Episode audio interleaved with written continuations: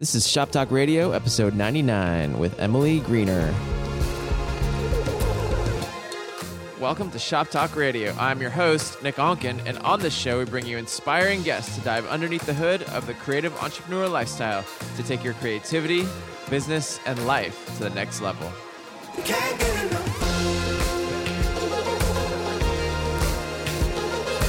What is up, everyone? Welcome to another episode of Shop Talk Radio. And for those of you who have been following Shop Talk Radio for a while now, you've seen an evolution. Same mission, but in two short years, we've brought on a strong set of talented creative entrepreneurs to help you navigate and stay inspired. Guests like Usher Raymond, Donna Karan, Stacy London, Lewis Howes, and so many more. Well, the time has come to take a number of our ventures to the next level, but together.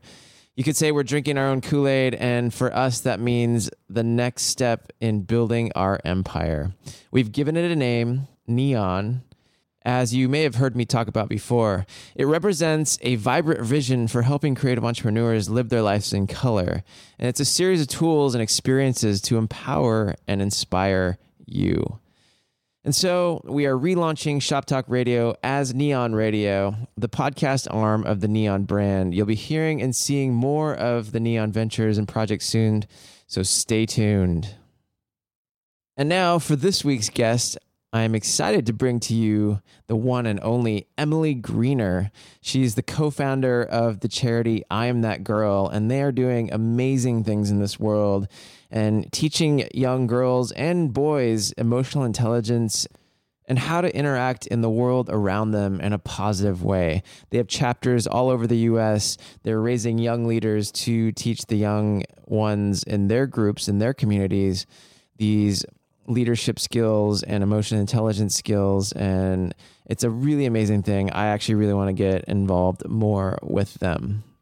They've got amazing celebrities and influencers on board, including my girlfriend Stacy London and Emmanuelle Chriqui, Amanda Seyfried, so many more. We talk about Emily's story and what it's taken from her and how she got involved with Alexis Jones in creating I Am That Girl. We talk about Emily's journey and what she's learned through the whole process about leadership and how to lead other people how to create a brand of a charity that uh, garners the attention of the kids, the young people. We learn about how vulnerability has played a huge role in her growth and her leadership and how that can work for you. We learn so much more. Emily is an amazing individual. She's doing big things. So without further ado, let's get started.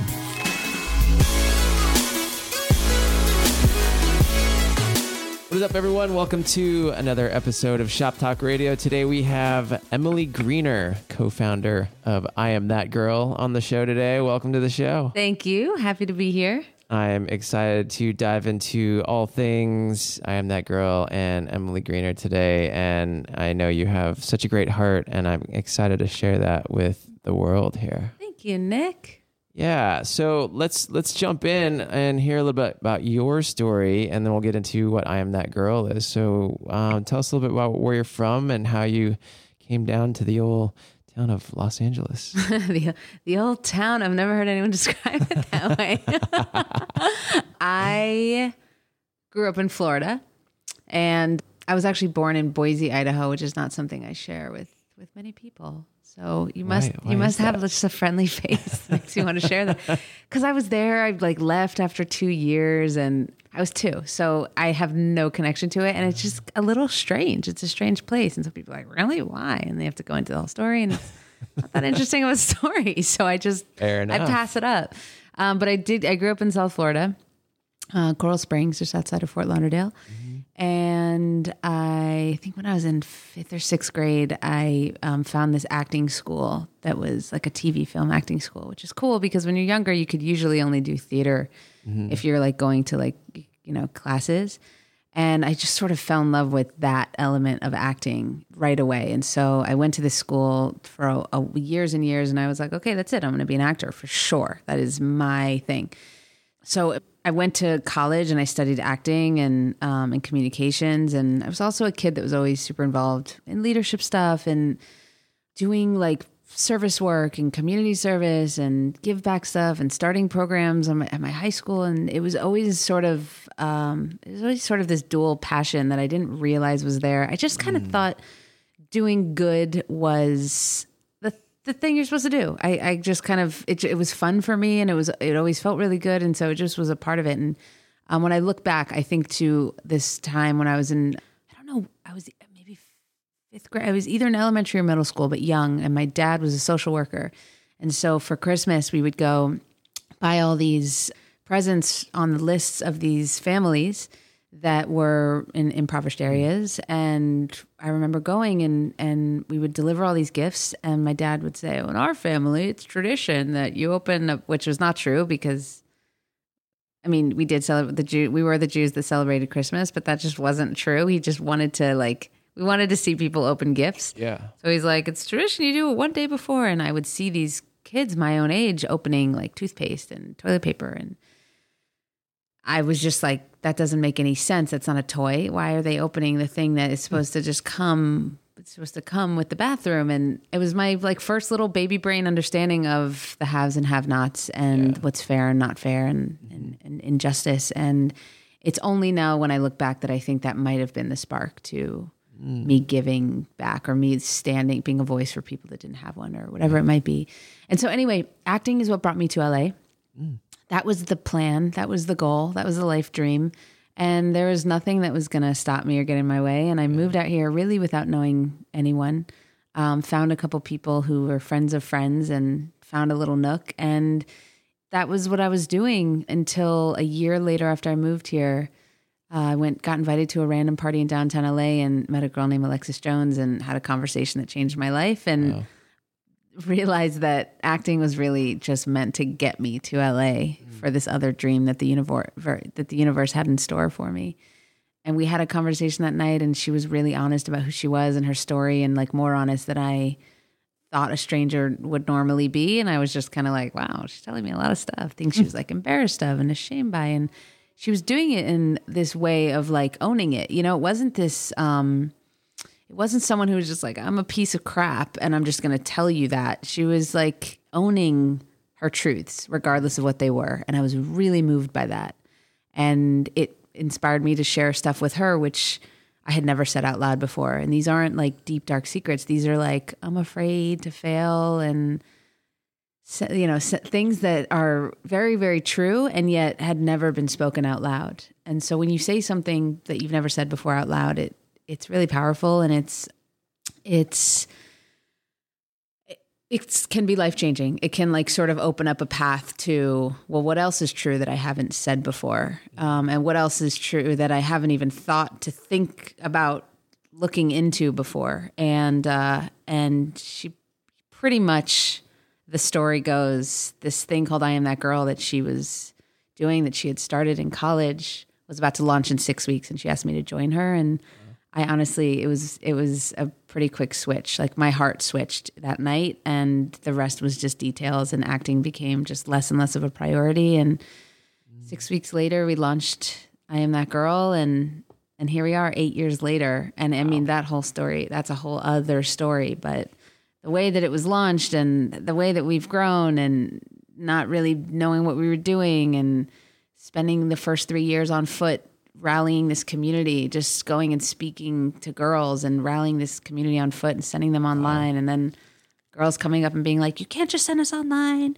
It's not fair. You've changed our lives and now you're leaving and we need something here in person. And we were like, okay, would you be down to host a conversation like this once a week? And then went back and you know our living rooms were the places where we had these big wow. important meetings and developed this local chapter program which is now i would say like the the the bread and butter of i am that girl it's the it's the most transformative program and impact we make is through these local chapters and mm-hmm. so um, yeah starting back then and still now these girls are the ones that really this is a by them for them organization and yeah. um, they run the show and they just sort of listen we, we listen to what they say and then try to create it for them Wow, that's amazing. Yeah. That's amazing. So, for those people that don't know what I'm That Girl is, can you give us the rundown on yeah. what exactly it is and, and the mission?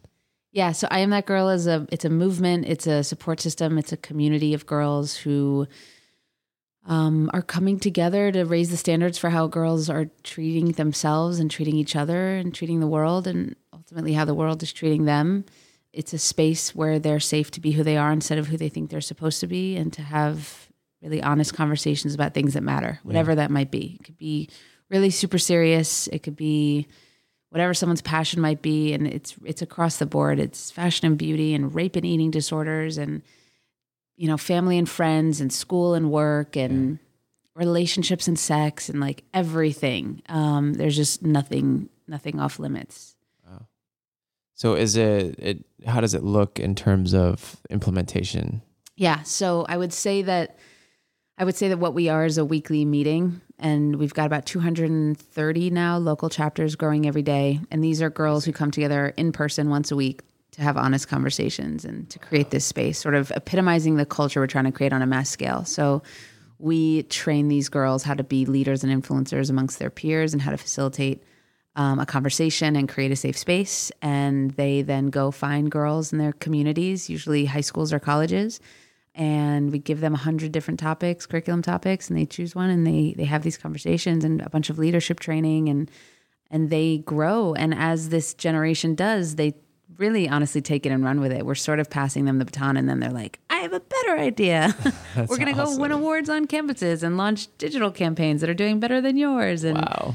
they just end up doing, you know, student speaker series and um, getting like local news stations to come to their school and cover them. I mean, it's really, they're really, it's such a cool, So cool. yeah, young people are So awesome. cool. So you've created the Cool Kids Club. Yeah. we um it is it is this sort of cool club that everybody's invited to. And and that's the point. Like can we make something that is so cool that everybody wants to be a part of it, even the people who are like I don't need to be cool, but like you kind of want to be cool still.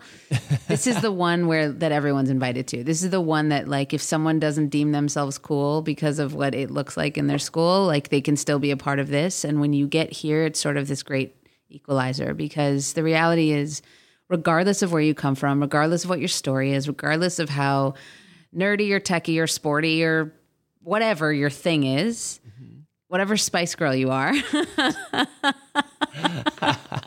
um, you belong here because if you sit around a table with a bunch of people that are crazy different from you and that you might not find yourself socializing with outside of this circle, while you're here and truth is spoken and you're speaking to like the fundamental human truths that make us all people on this planet, Yeah. That stuff kind of goes away. It actually doesn't matter in that space and time. It just matters that we're all in this together and people feel like they belong. And by the way, belonging is like food, shelter, and water. I mean, it is a fundamental need and people do anything to get it. And so that's what happens when these when all of these people come together in this space. And what they do when they leave the space you know, I, we we obviously hope and have heard that the I am that girl way sort of comes with them, but who they hang out with socially is is great. Who cares? Like you hang out with like-minded people who do that's totally fine. You could go back to your like quote unquote clicks, but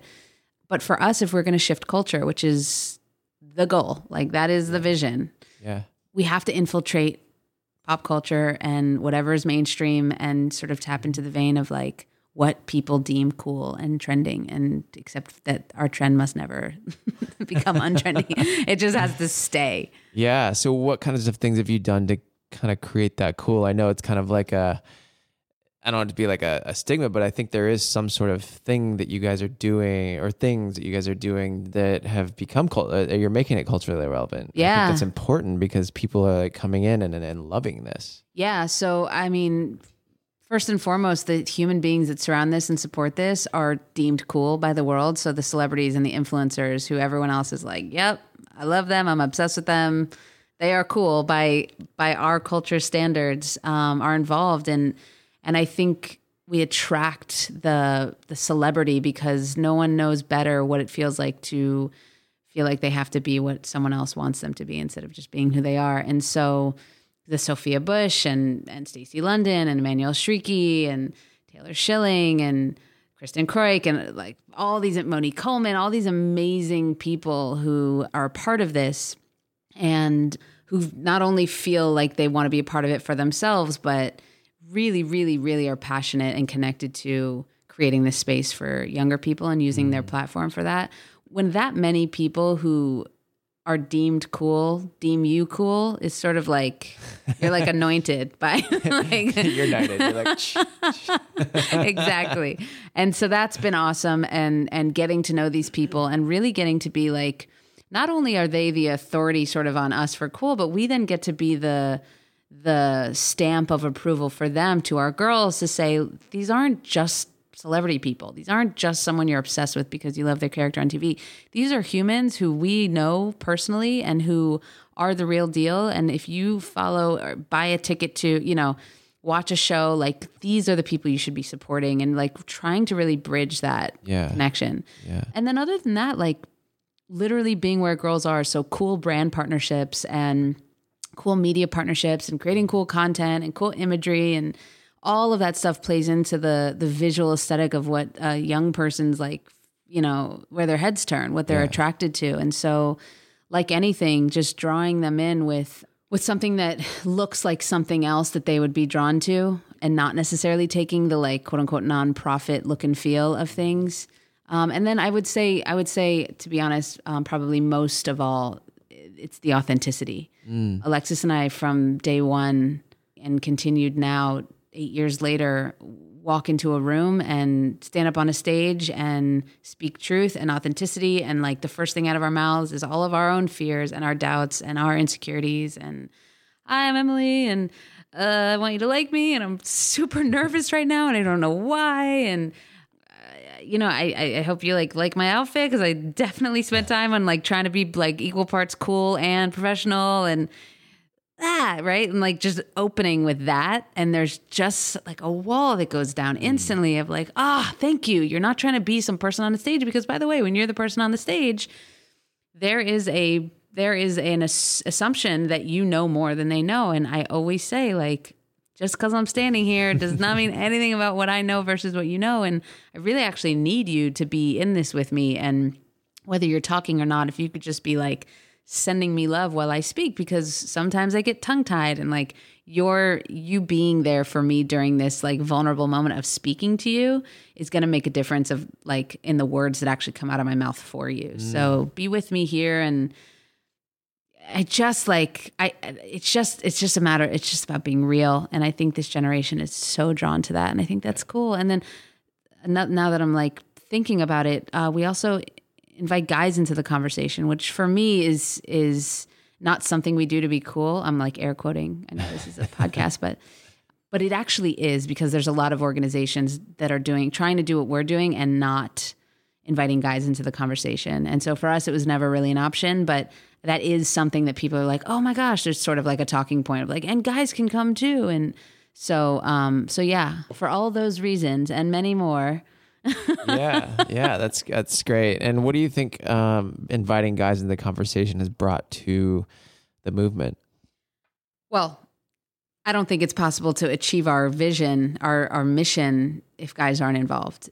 This isn't a this isn't a women's movement. This isn't a girls' movement. It's a human movement, and we very much need guys to be our heroes and to protect us and to remind us of our worth when we forget, which is very often, and to speak up on our behalf when we're not in the room, um, which is when the probably the most the most like hate on girls happens when it's a bunch of dudes talking about fill in the blank she's such a slut or blah blah whatever it Yeah. might be so not only like reaching enough guys that that those conversations just stop happening or happen less but also like helping guys understand girls perspectives so that the guy that's in the room could be like yeah bro but you don't know where she's coming from. And actually she's really cool. Like i talked to her the other day you know like Yeah. giving people an out giving people a way to shift out of that behavior but without being the one that's like hey guys this is wrong. We don't gossip you know? And so Yeah, uh, you don't want to do that either. You don't want to commit social suicide. And so Right. when a group of girls is gossiping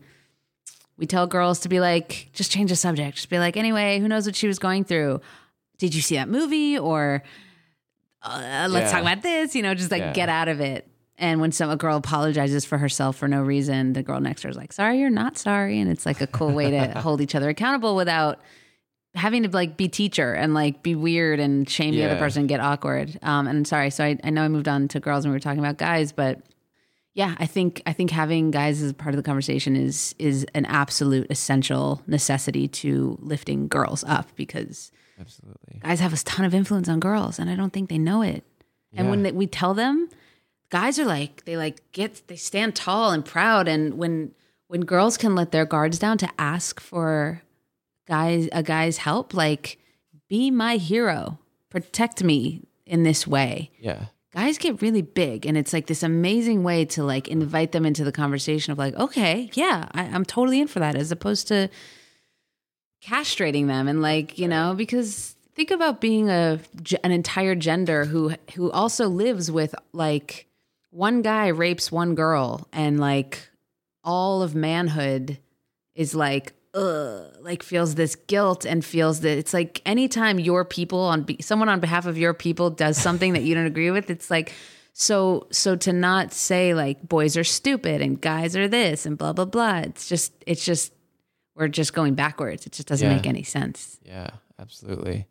No, it's so true. And I mean, I think emotional health is so important, especially starting at a young, I mean, in everybody's age and everybody's life. But I think, especially now, what you guys are doing, kind of teaching that at a young age, because it, I think it will help develop better humans Oh across the board. I mean, why aren't they teaching this in school? Why? I mean, yeah, and that's why like we're really trying to be present and at all of these schools. But we always talk about that. People are like people who are really passionate about education. Like that's my cause. We always say, well, we're emotional education. Like we're the thing that yes, everyone deserves the right to an education, and yes, that's crazy important. And your emotional intelligence, your the the the learning how to know who you are, be who you are, work through all of the emotions and not let them take you over is also what allows for a person to get an education mm. because there's crazy stats that talk about test taking and girls who are distracted and insecure while taking tests just do horribly, which of course their minds are filled with being distracted about their own insecurities and their own fears and what did I say and what did I do and how do I look like? And blah. I mean it's just it's consuming them and it's it's giving them a lot of dis-ease and in some in in some cases disease you know? There's there's a lot of that going on. So I totally agree and um I can't think of I can't think of anything more important to go alongside parallel to education than the emotional piece of it. Absolutely. I don't know if you were at uh, Michael Trainer's thing with the Dalai Lama last year. No, I wasn't. Oh, it was amazing. It was it was so it was it was magical. It was it was really thing. And the biggest thing that I took away from that, he was like, you know, somebody asked him what the world needs. And his answer was emotional hygiene. Like if mm. everybody Wow. took care of themselves emotionally, Yeah. the world would be a much better place. Yeah.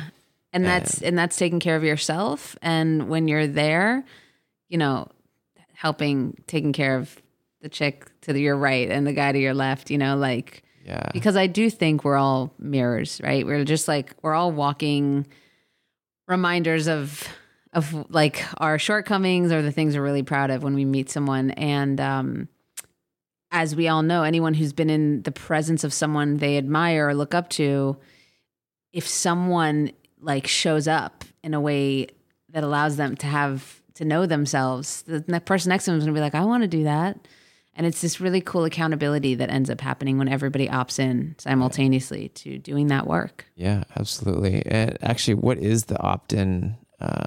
Because I know you guys have a, an agreement on the site, Mm-hmm. and um, tell me a bit about what that is and how you guys came to came to it.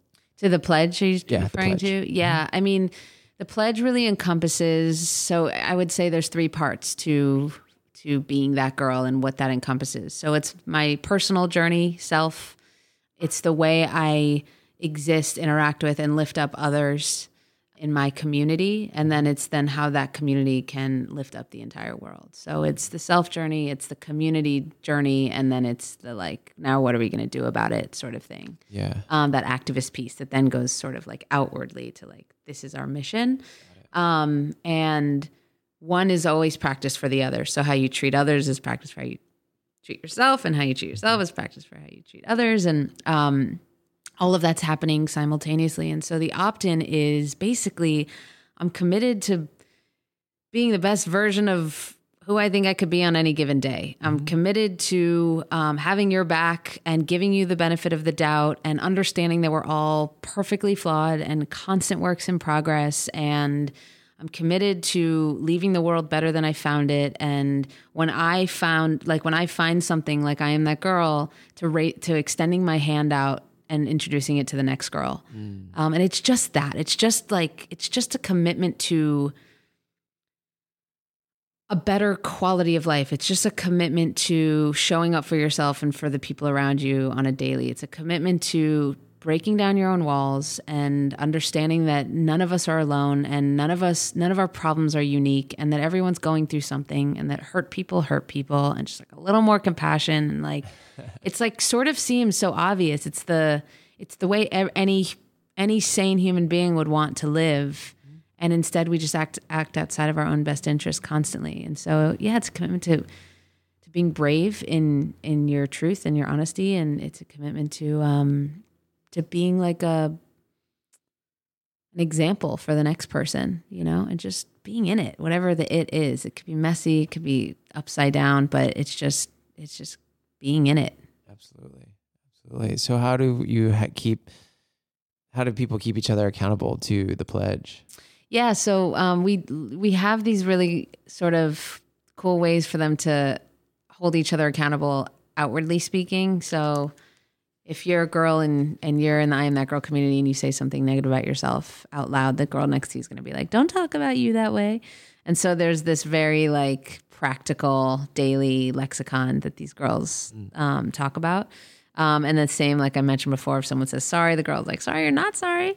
I'll never forget. Um, we were at, uh, we did a retreat last year and Amanda Seyfried came, who's another amazing supporter. Oh, awesome uh, on our board and and of the organization and and she came and she spoke really openly about her OCD and whatever it was and she was like anyway sorry and she like conv- sort of like apologized for herself for no reason and three girls were like sorry you're not sorry and it's the first time she was hearing it and she was like oh wow yeah uh yeah um yeah, thank you. Yeah, I'm not sorry, you know. And she's like sort of had this whole experience, um, which was cool. It's cool. And these like so girls cool. who, you know, again, she's supposed to be the one, quote, I'm air quoting again, who has all the advice and all, like, she's supposed to be the one that everyone's like, whatever you have to say is gold. And instead, it's this mutual relationship. Yeah. Um, and so, yeah, it's things like that. It's, it's, first of all, it's showing up, and the girl next to you is looking to the way you're showing up, and then sort of mimics you because we're a follow the leader society. So that's just what ends up happening, and that's one accountability piece. And and then it's these very practical, out loud types of ways that girls can hold each other accountable, and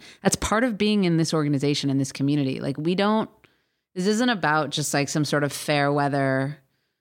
I'll be a good person if I want, and I'll be a crappy person if I want. I mean, everyone's entitled to having any kind of emotion they want. If they're in, a, in an angry mood or they need to be whatever they need to be, that's totally fine. But we're here to hold each other accountable. We're here, be, we're asking to be held accountable. We're like, I, I'm opting into this lifestyle and I want you to not only show me how it's done, but like hold me accountable when I'm being out of integrity or when I'm lying or when I'm selling myself short or when I'm in a relation, you know, whatever it might be, when I'm in a relationship that's, yeah. that's not serving me or, I'm not asking for what I need at work or at school, and and that's that's what it, it means to be a part of this. Mm-hmm. Amazing, amazing. So, how do you recruit your leaders and and for the chapters and and rally everyone around that? Um, so it comes all different kinds of ways. Uh, usually through social social media. Mm-hmm. Um, I think what ends up happening is our our digital platforms end up being these quotes or these um, conversations or whatever they are that um, is sort of naturally um, inclines girls to tag each other because it's just it's like love bombs every day. Yeah. Um. So that, that. so that's one way. Um. And then again, this the celebrities, the influencers are huge, huge, awesome help and support for that. The partnerships. We always try to be everywhere girls already are. So like what's the sneaker brand we can partner with and what's the backpack brand we can part you know like how can we get how can we be like a a visual touchstone in her entire day when she puts on her a shirt or a shoe or a backpack like can there just be an i am that girl reminder on these brands she's already purchasing that remind her throughout the day of of how to do it. And so and that that's that sort of stuff helps. Really we try to make cool content that would go viral whether or not it's from us, you know, stuff that would just fit in the main that people want to share and, and hear. Um, and we're doing a big event in October, um, which I think might be putting a lot of eggs in this basket, but I think might be one of the most like successful like ways to spread our actual message and get more girls to be involved because it's really it's for the the girls invited are the girls within this community this local chapter community specifically.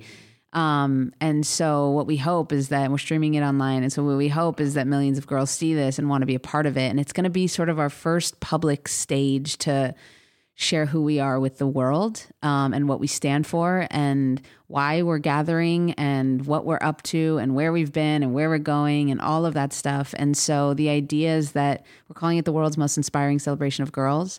And the idea is that girls want to join because, you know, why would why would they not want to be there? Like, what is this thing? How do I get there? What do I need to do? What is this cool community? And and I'm hopeful things like that become like the biggest ways in which we reach girls to raise and, and, and get them to raise their hands to say, I want to do this. I want to start a chapter. That's amazing. Yeah.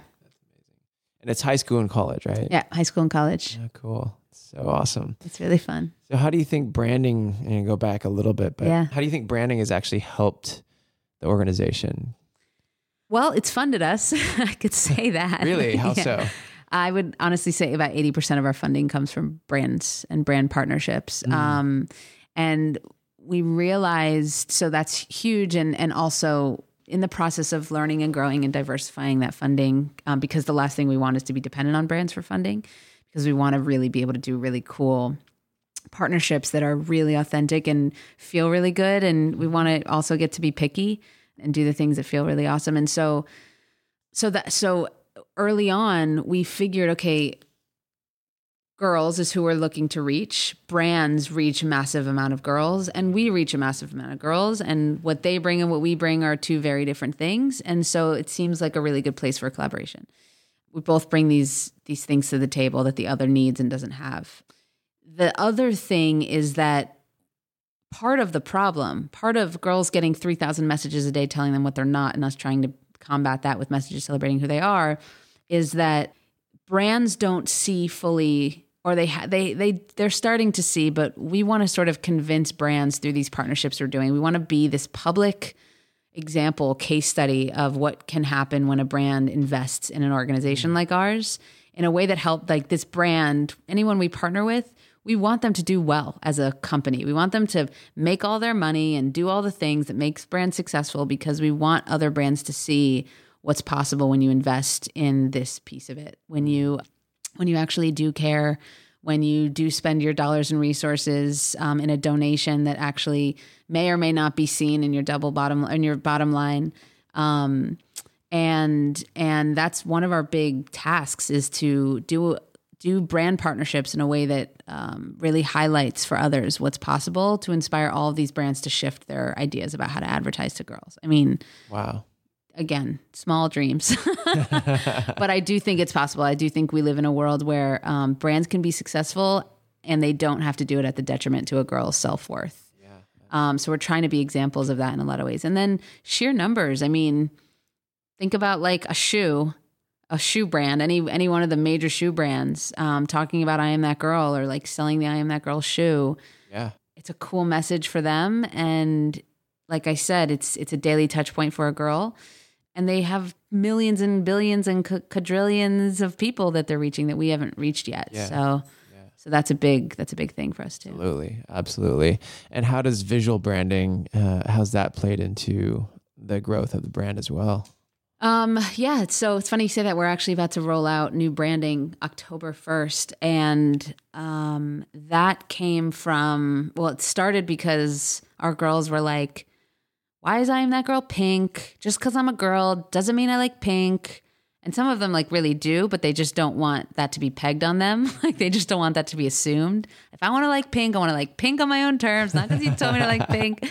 Um, and this this organization is truly run run by them and for them. So what they tell us, we do. And uh, So we're about to we're about to we've shifted our color over to this really cool coral color that's nice and ambiguous for everybody to fit inside.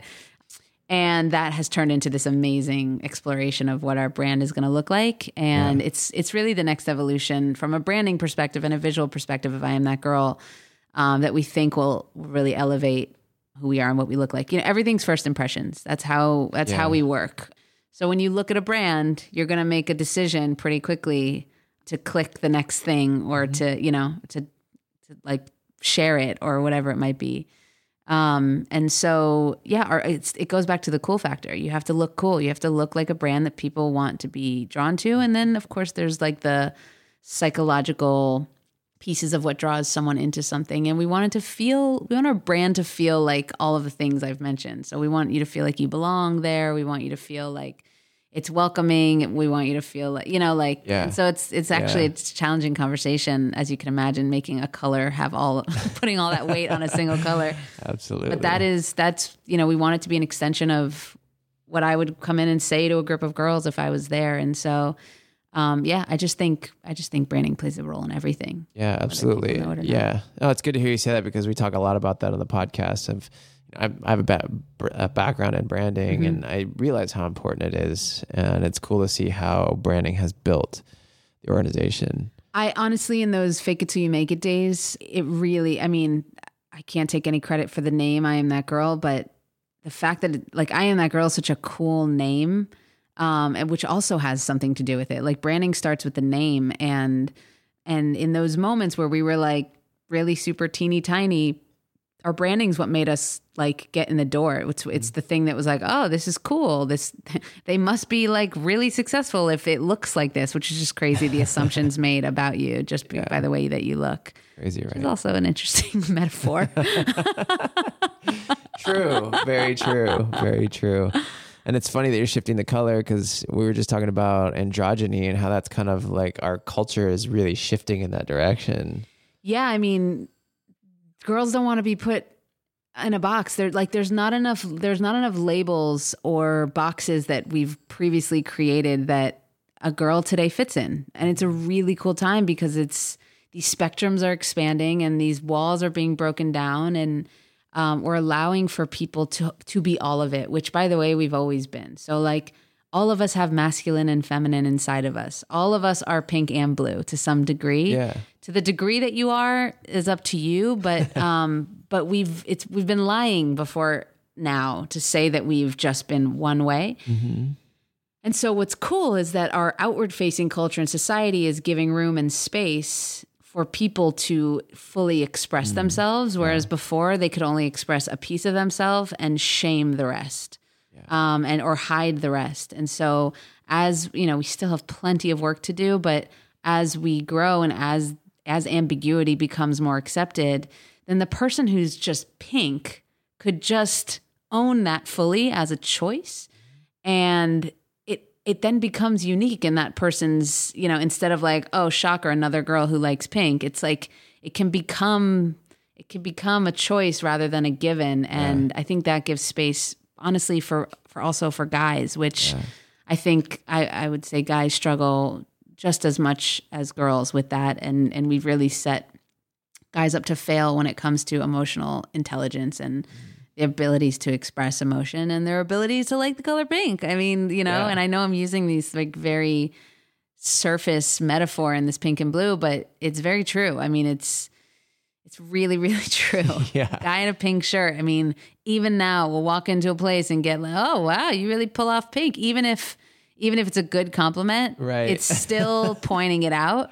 Um, yeah. and so, and so, yeah, I, I, that's just where we are. And I'm really excited that we're there. Absolutely. How exciting. Yeah. How exciting. What's, what's the grand vision? What do you, what do you see? What do you want from to do with I am that girl? I want a local chapter in every single school, every single high school and college in the country. Um, we're actually in 20 countries right now. We're 90% in the US, but um, we didn't mean to be. We like meant to start here and then grow. And because of the beauty of the internet, just chapters started launching everywhere. But I want I want a chapter in every single city, every single school, high school and college in the U.S. Um, and I want a chapter in every single community around the world.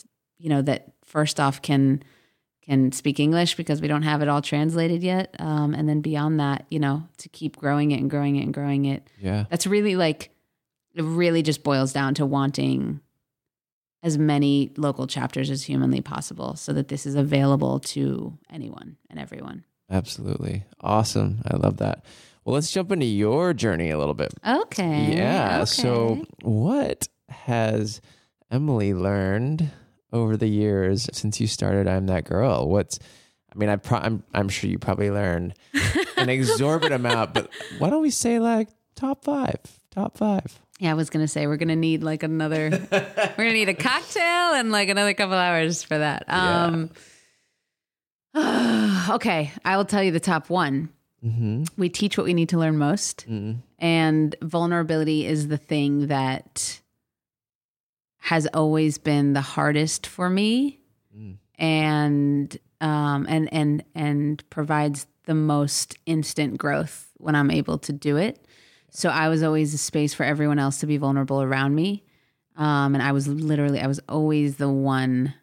I grew up with like a pretty awesome childhood with great parents and like friends. And thank God nothing hugely traumatic happened. And, Yeah. And I think because of that, I told myself that I wasn't allowed to be upset or have any of like any of these like sad feelings because everyone else seemed to have it so much worse or have something really bad. So I like I had this weird guilt thing of like you were fine, you were gifted this great life. Your job mm-hmm. is to just be there for everyone who was had a shittier deal than you.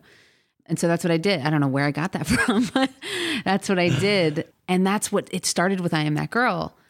It was like, oh, cool. This is great. I could do that on like the biggest scale ever and just be there for all of these girls and a space for all of these girls. And I was really good at that. Um, and of course, I got validated for being such a good friend and um, ran with that title forever to the detriment of my own feelings, my own being who I was, who I am.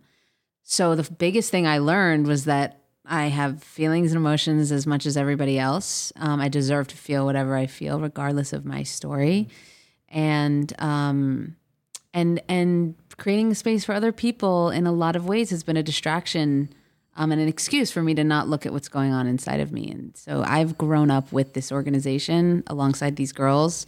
When I look at them and they look back at me and they're like, they're like little truth eyeballs, just glare me in the eyes. I'm like, oh god. they're like, what about you? And I'm like, uh, um,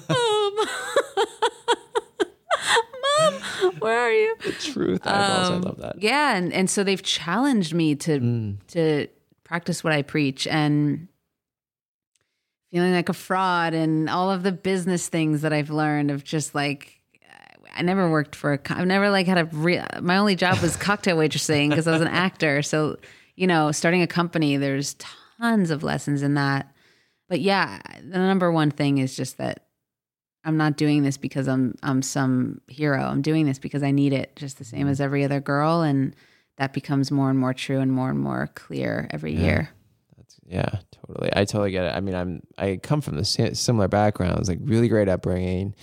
I feel, you know, there's so many things that I just I don't have like these deep, dark, crazy things that have happened to me, but so I do struggle with vulnerability myself. You mm-hmm. know how I, I did grow up with a space of having to like almost be perfect in a certain sense because I grew up in a conservative religious home. Yeah.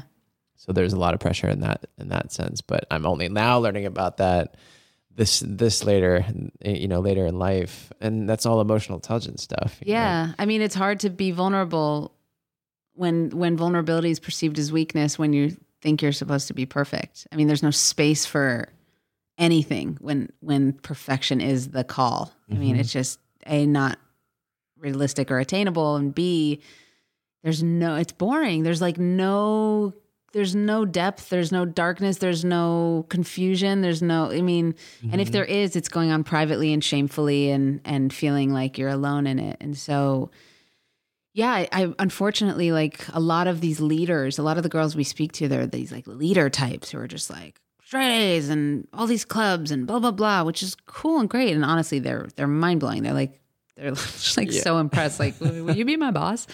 But they just don't give themselves space for any of the flaws, any of the like Mm, I don't know. I mean, the the most powerful thing I can do as a leader of this organization to my team is say, I don't know, or I'm struggling right now with like even knowing how to lead all of you because I feel like Mm.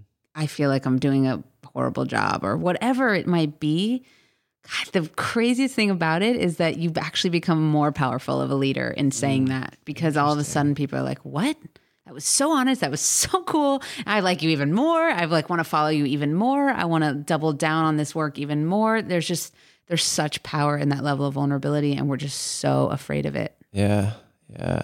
I'm I'm I'm afraid of it. Yeah.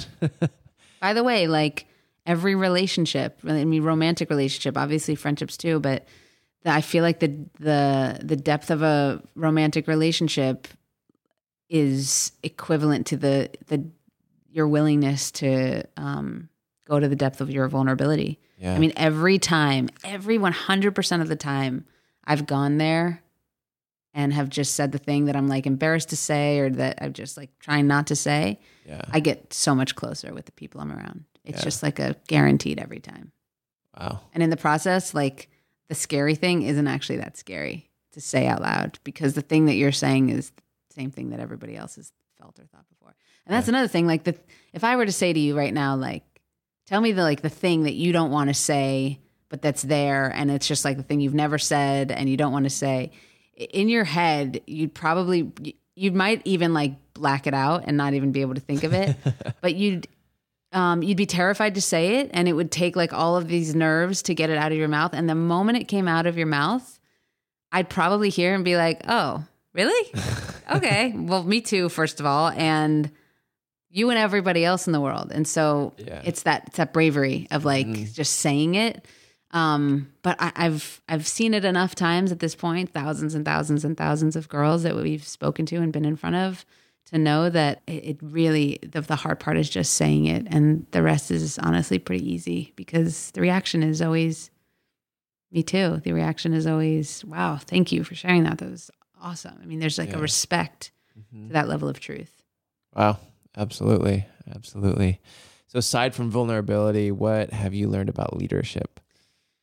Um, what have I learned about leadership? Uh, that that um, it's a it's a really nuanced balance of being able to make a decision, being able to um, to sort of like have your shit together to a certain degree to um, have people feel confident in your decisions and your decision making and that you know what you're doing along with being a human and being emotional. I think finding that balance is a really hard thing to do something i'm actually just just recently really like learning. And I also think it's it allows for your people to feel really heard. And and that's another thing listening being a leader and just listening to what they're saying and asking for constructive feedback Yeah. um, is really important. Listening to the things that they're not necessarily meaning to tell you but they're telling you either non-verbally or just repeating over and over. I think being a leader is is being a, an expert in like communication skills and in like almost in psychology. It's you're almost just like if you can stop and just witness the people around you and learn what motivates them and learn what deflates them and disempowers them and then take a little bit of extra time to to service that to to be in service of that. Um, i think that's really crazy powerful and everyone's unique. Some people like really can't it's like the, everyone has a unique way of learning. Everyone has a unique way of, wor- of working. And so learning how people work best and then giving space and freedom for that if it's being home um, for the first three hours of the day and then coming in you know like a give and take it's all a negotiation. It's all a it's like a relationship you know it's all a compromise of like what works for you best what works for me best and what ultimately does the organization or whatever it is you're leading need the most and let's meet somewhere in between I think there's always a win-win. I think I think there's always an opportunity for a win-win. And I also think as a leader sometimes when everyone has different opinions about things, you you do have to be the the person who comes in and says this is the this is the decision we're making and this is how we're moving forward and I just want to ask that you trust me and that you follow me in that and that you just join me in this decision. And if you've done it right, everything you've done leading up to that moment when you have to do that, um, you know, has them trust you, has them opt in, even when they don't agree, even when they don't want to. They're just like, you know what? Yes, I'm in with you because of hopefully how you've treated them. Yeah. You know, and I, I also really believe that like the hierarchy of stuff doesn't, it can be there in job titles and in function. It really, really doesn't have a place in um, leading a group of people. It just, just doesn't. I mean, yeah. if, if you're a leader and you think that you can be a leader without the people who are quote unquote following you, mm-hmm. you're a crazy person because then you're just like alone. You're just like anybody, anybody, um, and and so like really valuing the people that are around you and knowing that they their uh, existence there, their presence there, um, makes up the fabric of whatever it is you're leading. And so to honor that and respect that, I think just you know respect. Oh, I love that. Yeah, I love that. And I, I'm I like how you talk about decision making. Um, you know, I think that's a huge thing in business. And mm-hmm. you know, what's I guess what's your philosophy on decision making and how you know you know make faster decisions because whether you make the right one or the wrong one, you're still moving forward. I think there's a lot lot behind that. What's your what are your thoughts on that? I think that I think that natural born leaders are people who can make decisions quickly for a couple of reasons. A, they think that it's the right decision every time, and if it's not, they're okay with it not being. Mm-hmm. Or or B, they just they just prefer to operate on like a decisions first, you know, outcome later yeah. sort of. Yeah, yeah. I would say that I would say that in my as I'm maturing professionally, the uh, my nature to make quick decisions can sometimes come from an impatience and a laziness um, hiring people. Oh, God, the the process is crazy, and you have to make do so many interviews. And when you think you found someone who's really good, like, do you still do the other three interviews of the resumes that just came in? And I surround myself with people, luckily, who balance out my desire to just be like, no, let's just go with the one that's good because there might be someone better. Um, and and these people around me are like, why don't we just do some due diligence? You know, the word due diligence is good for me to hear, and that's a huge key to being a leader: surrounding yourself with people who. Um, who balance you out, whatever your strong suits are. But yeah, decision making, that's confidence. I mean, yeah. if you're wishy washy, you don't know what to do or how to do, or and you just will sit on it, you're it's probably it's not a strong you're probably not going to be a super strong leader. I mean it's just straight up. Unless you have a system of someone who makes the decisions for you which is totally but you have to make the decision to find someone who makes your decisions for you. Um, but i think it's a huge huge at the end of the day someone has to make a call. And i think you have to just be willing to fail. I think you have to be willing to make the wrong decision. Um, and that is really hard for perfectionists. Um, yeah, it's a really yeah, yeah. it's a really hard it's a hard one um, because you see um, making the wrong decision as like you failing as a human being and I would say that I see um, a decision that didn't go the right way just like good to know that doesn't work and sort of a, a pivot um, yeah. because otherwise that that that part of leadership can just like hurt your soul and hurt your heart and slow you down instead of and you know with the kind of work this is when you're building like this unless you're walking into just like a super padded situation where you're just good to go money wise and you don't need the hustle decisions you just and then it's all gut you know? At the end of the day it's like what do they say? When planning meets um, when preparation meets um, something. I used to say that with acting when like preparation meets spontaneity or in the moment something. Anyway when the two combine when like knowing I am that girl well enough to know most of the time what the right decision is, combined with, and like learning what I've learned about business, combined with my gut feeling about stuff, is like the perfect place to make a decision from. And I make the wrong ones plenty, but that's okay. It's like the forgiveness of that. Yeah, absolutely. That's so cool. Yeah, I love you know I, th- I think that's so important you know decision making in in a business and getting better at that. And i think it's something that can, people can get better with. Yeah. I mean i literally just think make a decision. Like the decision making ability is something you can learn. I think that's sort of the easy part. I think the yeah. harder part for most people is just to make the decision right. and to be okay with the outcome. And by the way if you are making like multiple wrong decisions in a row I think you have to check yourself and like where are you making these decisions from? Are they from an informed place? Are they from an egoic place? Are they from a, just a super reaction place? Um, because part of being a good business person is the idea is like you're batting, you know, I don't even like trying to do a sports reference, but I don't even know the end of that that reference. You're batting whatever the batting good is. Yeah. Um, that that when you make one decision and it's the right decision, there's like nothing better um, from a confidence boosting perspective. Like I know how to make decisions, and then you make another one, and that was the right one, and you make another one, and that was the right one, and then when you get thrown in the one that like wasn't, you know, wrong decision, you have all of this like backbone to support you. Of well, I've made a bunch of the right decisions, but I also think, listen, like this. It wasn't like my I'm going to start a company and I'm going to run a thing and I'm going to be the leader of this thing. I mean, that wasn't necessarily the goal. It happened that way and you grow with it. And um, when I learned I was a good decision, I mean, I was pursuing acting. I didn't think that I was like a, I didn't think I was a business person, but learning that I was good at it, and learning that I could make decisions well, gave me more confidence to like go be a even bigger and better leader. And so it sort of comes hand in hand. Yeah, absolutely, absolutely. So, what have you learned about yourself in the emo- in the emotional intelligence space? Oh boy. I mean, everything. My 20s were, we started, we launched when we were 24 and I'm 32.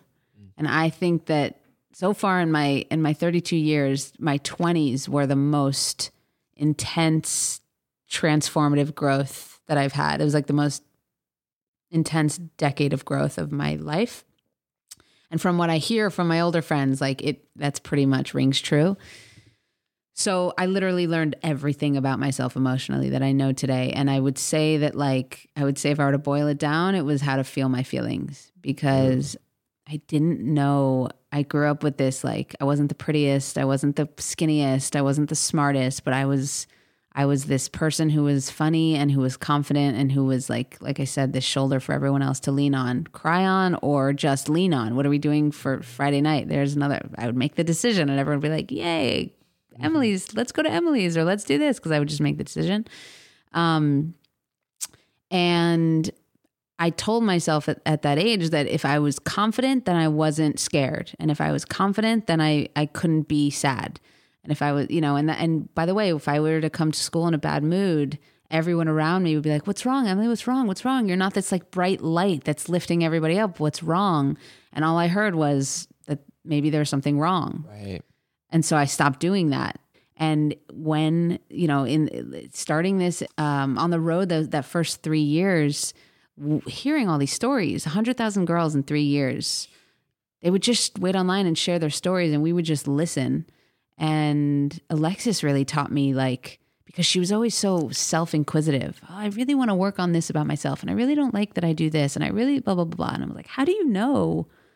How do you know all these things about what you like and don't like about yourself? And it was me trying to access these other feelings. And it started with Alexis and I in like a hotel room um, at a speaking engagement. And she just started drilling me with all of these questions. And, um, and I just felt this unsettled feeling in my stomach. And I was just like, she was like, what is, what are you so, what's wrong? I was like, I feel like there's this box with all of my real feelings in them. I could only feel the happy ones, but like there's other there's other ones that are hidden in a box. And she's like, so there's a box inside of your body. I'm like, obviously not, but like it's this blah blah blah. And she's like doing this like neurolinguistic programming thing she learned. And um, I was like, because then they'll know. What will they know? That I'm not happy. And I was like, as I said, I'm not happy. I like slapped like slapped my mou- my f- hand in front of my mouth and started hysterical crying. And she was like, well, that there's there's the thing. this NLP stuff works. And that was the first lit like moment of my life that I had ever even let myself consider the idea that I wasn't happy in that moment because that was my whole identity. And from there, my identity deconstructed, and I did Tony Robbins, and I did Landmark, and I started going to therapy, and like everything you could imagine um, to find the root of that. I stopped dating. I stopped having sex for like three years, four years. I just like just stopped everything and started doing all of these things differently and really, really searching and seeking. And I went, my, I called my therapist, who I still go to, my heart doctor, because she taught me how to feel my feelings. And when I was in therapy, she'd be like, How do you feel right now? and I wouldn't know the name of the emotions. I would just I would like be like, um, it's tingly and it feels like there's like a bruise but on my inside. I like didn't know how to say the feelings and I still it's still honestly something I, I struggle with sometimes, but that's that's emotionally what I've learned how to do is like feel my feelings and identify them and allow them to be felt and articulate them and and to be alone. I think also emotionally, I just learned how to be alone, which was a big thing because I was always around people because that's how I got all my validation. Because when I was with people, I was this person that was like everyone needed. So I was like, oh, cool. As long as I'm around you, I know I'm needed. But when you go away, Yeah. do I do I know that anyone I mean do I you know do I love me when you're not there to say that you love me sort of thing so yeah I mean it's an ocean of of emotion and things that I've learned since since starting this Oh, absolutely. I love that. I love that. I mean, I think I struggle with that as well. It's Yeah. just like feeling my feelings. I'm like, well, it's just, like, can I call your therapist? 100% she's like the world's most called therapist I swear I've sent like 35 people to her That's so funny. yeah Awesome, awesome, awesome. Well, this has been beautiful. One last question mm-hmm. that I love to ask all my guests is what does the phrase live inspiration mean to you? live inspiration means to me i mean my, the first thing that comes to my mind is to live with a curious mind and a curious eye and a curious heart mm. because i don't think you could find inspiration without without being curious and keeping your eyes open and your mind open and your heart open to some degree uh, and inspiration sort of is something that something that comes comes through you. It's something that you receive. It's not something that um, that is that is that I feel like it's less something you give than it is something you receive.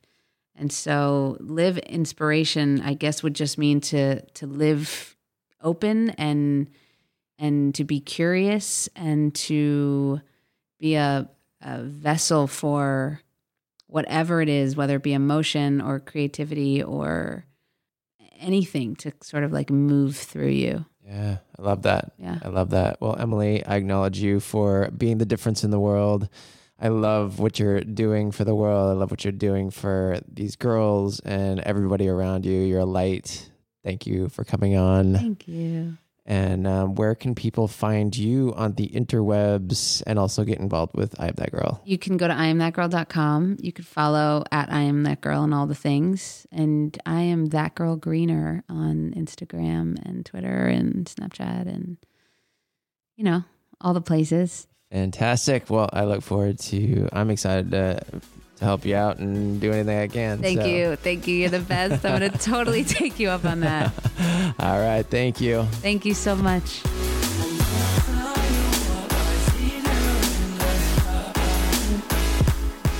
Thank you guys so much for listening to today's episode of Shop Talk Radio with Emily Greener. I'm your host, Nick Onken.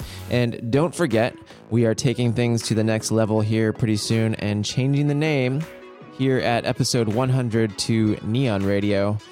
So if you enjoyed today's episode, we'd love it if you could help us out by leaving us a good review over on iTunes, sharing this episode over on Facebook, and getting Emily's message out there. I think it's an important one and want to share that with the world. So with that, go out, create your life by creating every small moment, and we'll see you next time.